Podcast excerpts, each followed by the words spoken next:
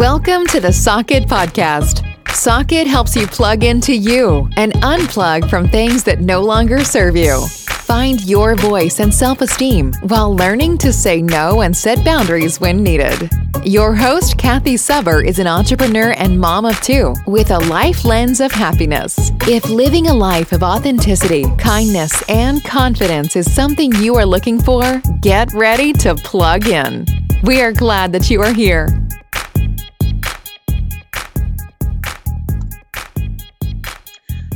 We are continuing our conversation of, on the ergonomics of life. Uh, as many of you know, we're rolling out the 12 elements of health, and February's element is ergonomics. Last week, we discussed about kind of basic bending, twisting, lifting, sleeping, workstations. And as a part of that podcast, I was going to include some baby tips, taking care of baby when you're pregnant, as they get older and become toddlers. And as I started doing my research on the different things that I wanted to share with you, I realized that is an entire topic all to itself. There is so much that goes into the ergonomics of living when you're living with a baby. Babies are awesome, but they're also heavy, right? Even if a baby's only 10 pounds, it's still about the weight of a bowling ball. And so how you carry them, how you move them, how you lift them is really important when it comes to your spinal health, your muscular health. And I know for myself, since we specialize in pregnancy and pediatrics at the practice, we see so many new moms that it's they really have a hard time biomechanically and structurally um, and, and go through a lot of musculoskeletal pain just because of improper lifting and, and movements. You you think about it you give birth your body expands for for the baby as it grows and then you have this unbelievable process that you go through during the birth process where you literally give birth to another human being.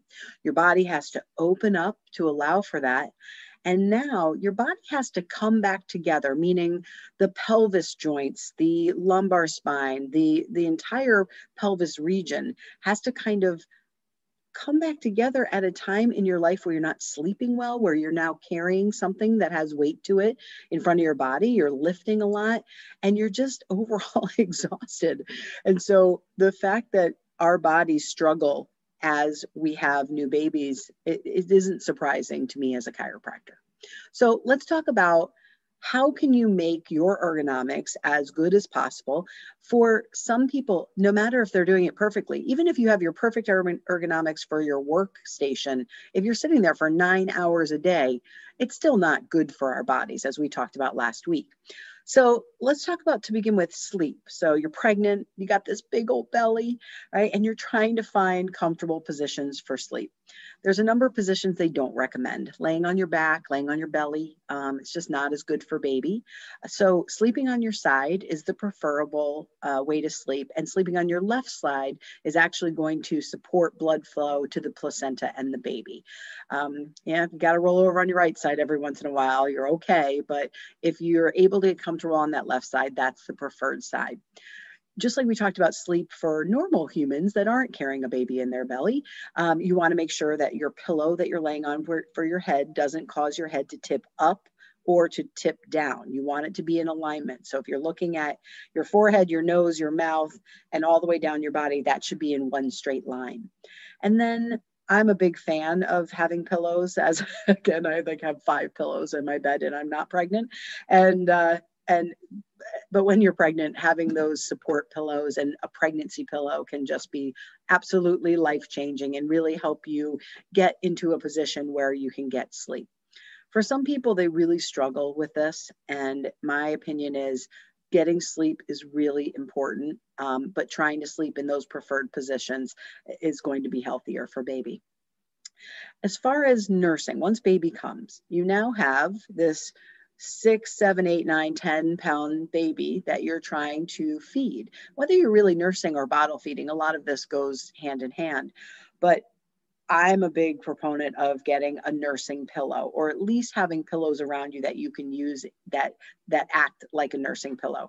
You want baby to be lifted up not by your arms and your strength. You want the pillow, the baby to be laying on the pillow comfortably so that you don't have to quote unquote hold the baby the entire time. You want the pillow to hold the baby. And then you want your shoulders to be down and relaxed, kind of like that workstation position we talked about. You don't want your shoulders to be hiked up around your ears because that's not good for your cervicals, your thoracics, all your trap muscles, and all the muscles in that upper back area.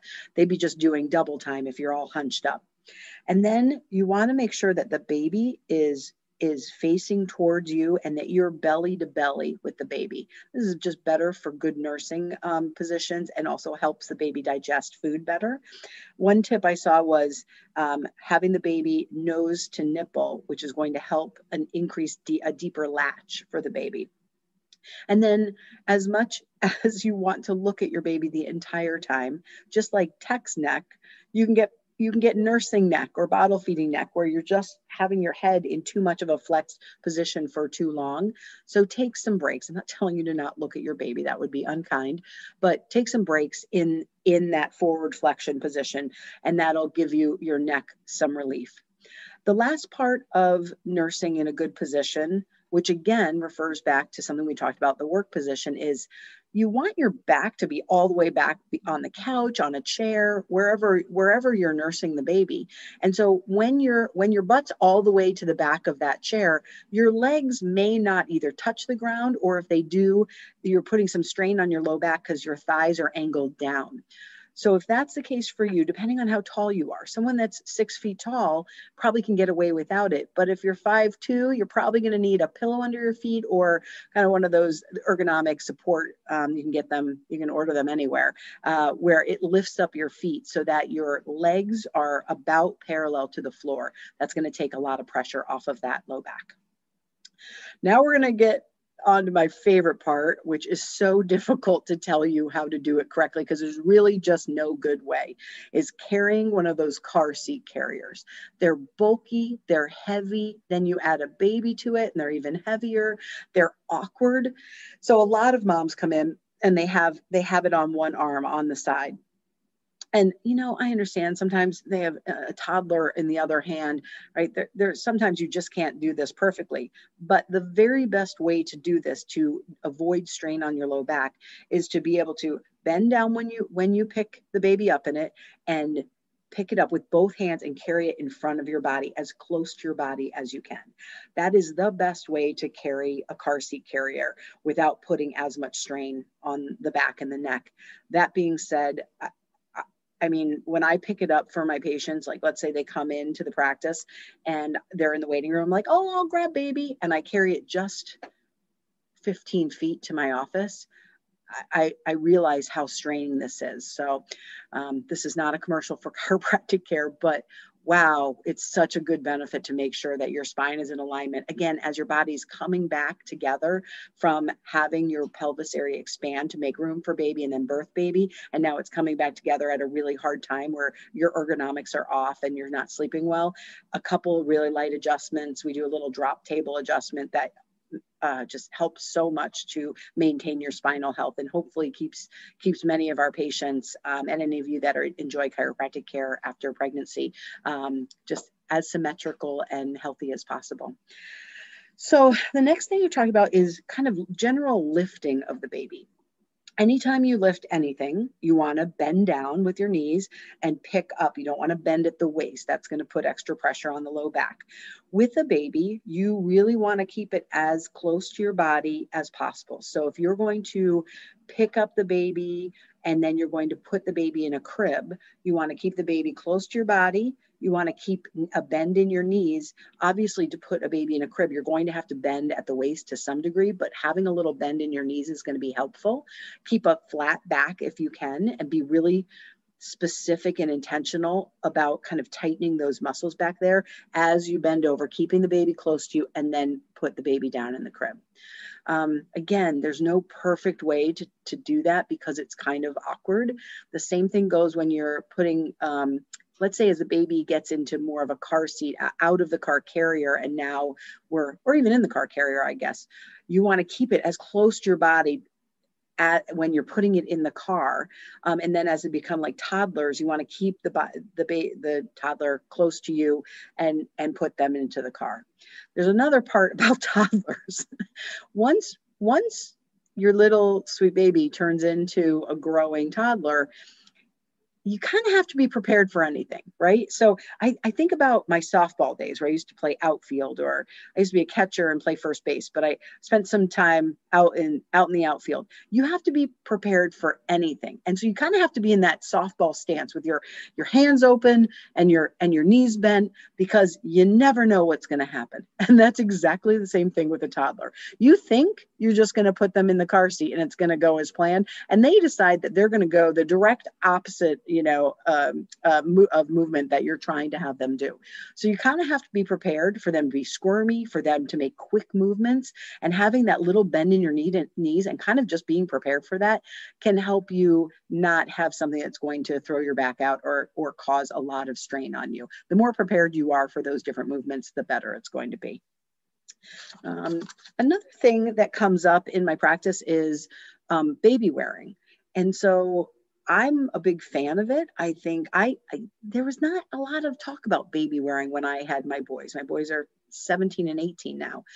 And I don't really remember anyone doing it, but now I have a lot of moms that come in, especially ones that have other kids, because now baby can be right on them and they, man, they make this little this little wrap and they seem to make it look easy. I'm sure it takes a while to figure it out, but I bet you you could YouTube how to do it. And number one, it keeps baby as close as humanly possible. Babies tend to like it. They like to be supported and wrapped up and close to you and hearing your heartbeat. But then you have two hands that are free.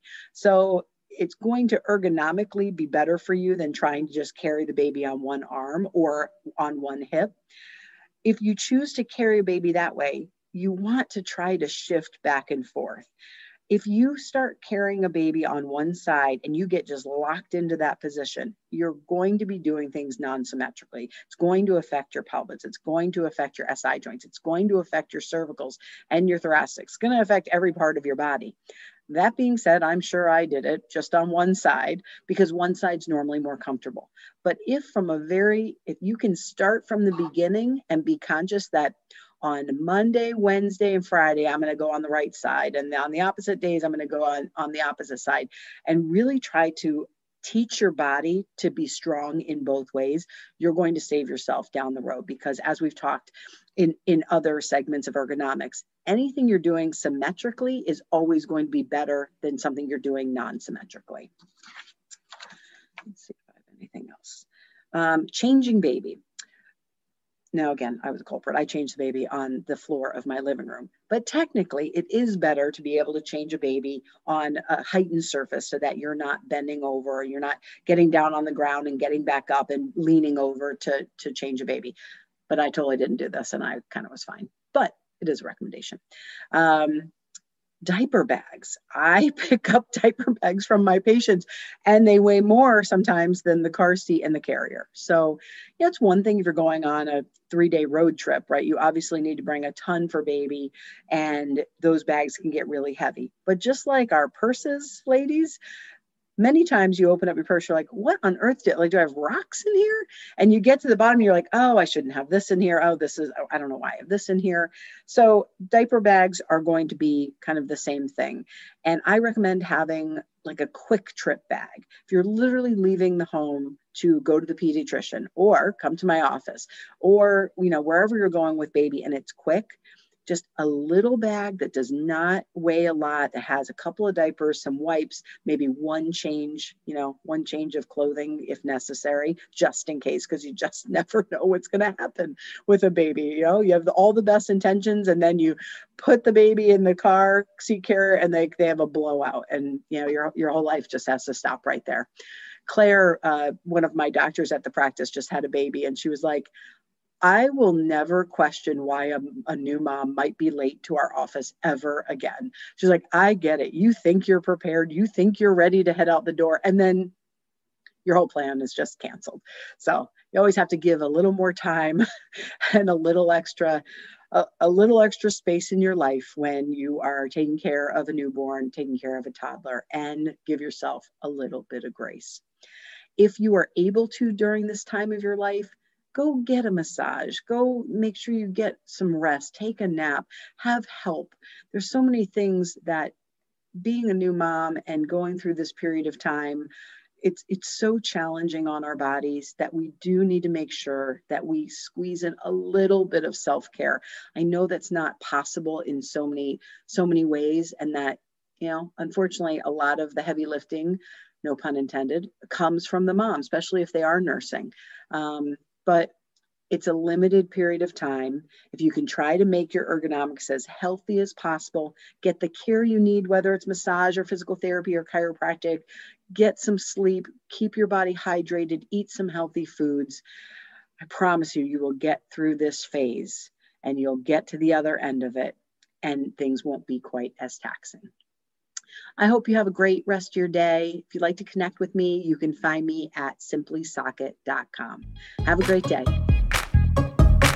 Thank you for tuning in to the Socket Podcast.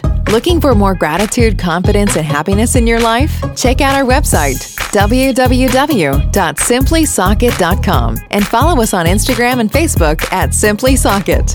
And remember, be unapologetically you. It's a waste of energy to be anything else.